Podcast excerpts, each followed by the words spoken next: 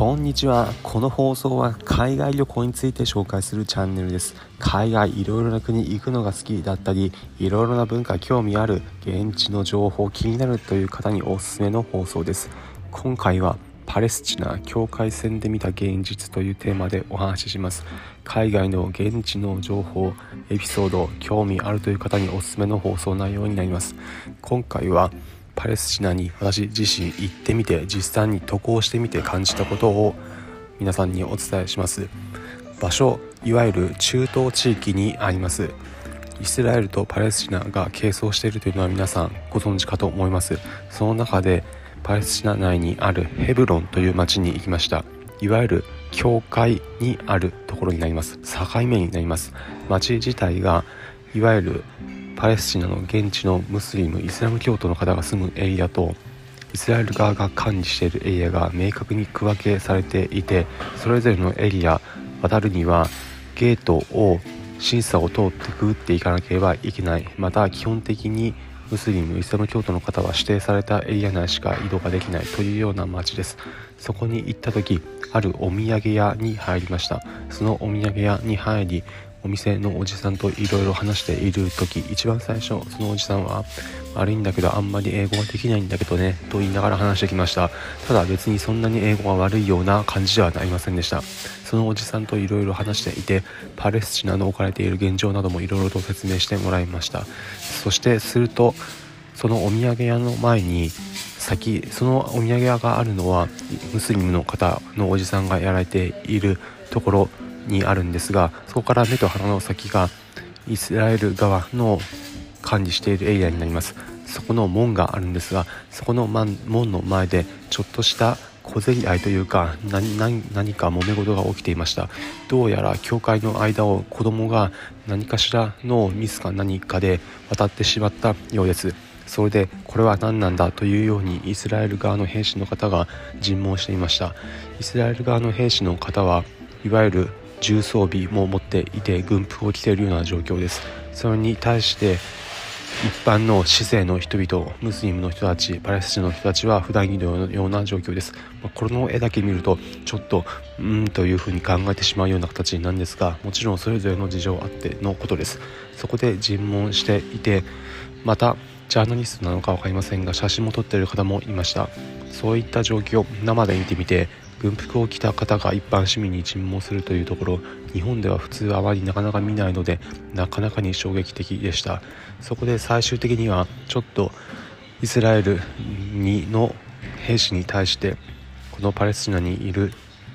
市民の少年が少し突っかかったところで多いみたいな感じでちょっと一瞬緊張が走りましたがその時は何事もなく終えました。そしてそのおじさんが最後に言ってくれたことが衝撃的でした。1つ2つあるんですが1つはこれがパレスチナなんだよ。これが普通なんだよ。ということです。こういったことが日常で起きているということ。緊張を強いられているのかな？というところを感じるとなかなかに考えさせられるものがありました。またもう一つ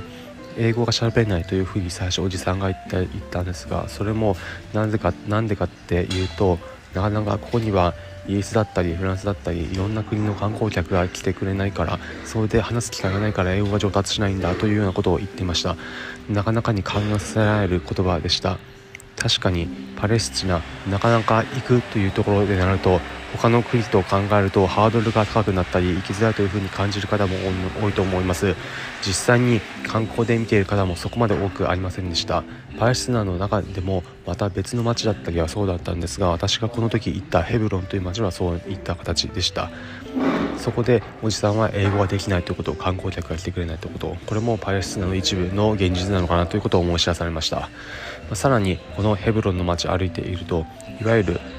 イスラム教徒の人たちがいるエリアとイスラエル側が管理しているエリアに分かれていてイスラエルが管理している側のエリアも外国人である私自身は行くことがエリア内入ることができたんですが中入ってみるとなんとまるっきりのゴーストタウンでした。ほとんど人がいないというような状況。たまにイスラエル側の人がいてランニングしている人がいるぐらいの状況です。また自動車もたまに走ってるぐらいで本当にお店は全部シャッターが閉まっていて門も全部閉まっていてゴーストタウンというような状況でした。もともとは現地の方々が住んでいたところもイスラエル側が管理することになり全て追い出されて誰もいなくなったというような状況です。またこれもものすごく勘がされるものがありました。もちろん双方に主張がありそれぞれに言いたいこともあるということもあるんですがただ単に初めて見た外国人の立場からは衝撃を受けるようなものでした。皆さんも現地行ってみた時ニュースで聞いているような情報その土地に行ってみて初めて分かることもあるかと思います。私自身もだからなんだというところももちろんあるかもしれませんがニュースでやっていたような内容初めて現地に行ってみて思い知らされることができました。今後皆さんもいろんなニュースだったりいろんな話のネタ聞く時も少しでもあそういうことなんだということを理解深まるような一助になれば幸いです。ということで最後に今回のまとめです。今回はパレスチナ境界線で見た現実というテーマでお話しました。結論イスラエルとパレスチナの状況なかなか一一筋縄ではいかないという状況生で見るとものすごくよく分かります。ということで今回の放送をお聴きいただきありがとうございました。参考になったという方だったりうんというふうな方はぜひ今回の放送いいねの高評価ハートマークポチッと押していただければ幸いです。この放送はアジア旅行海外旅行について紹介するチャンネルです。皆様が海外各地渡航するときに役立つ情報をお届けします。例えば現地へ安く行ける航空券だったり現地のおすすめのアクティビティ観光地また現地でおすすめのグルメなど現地で生の情報現地に行ったからこそ分かるエピソードエピソードなどもお伝えしていきます。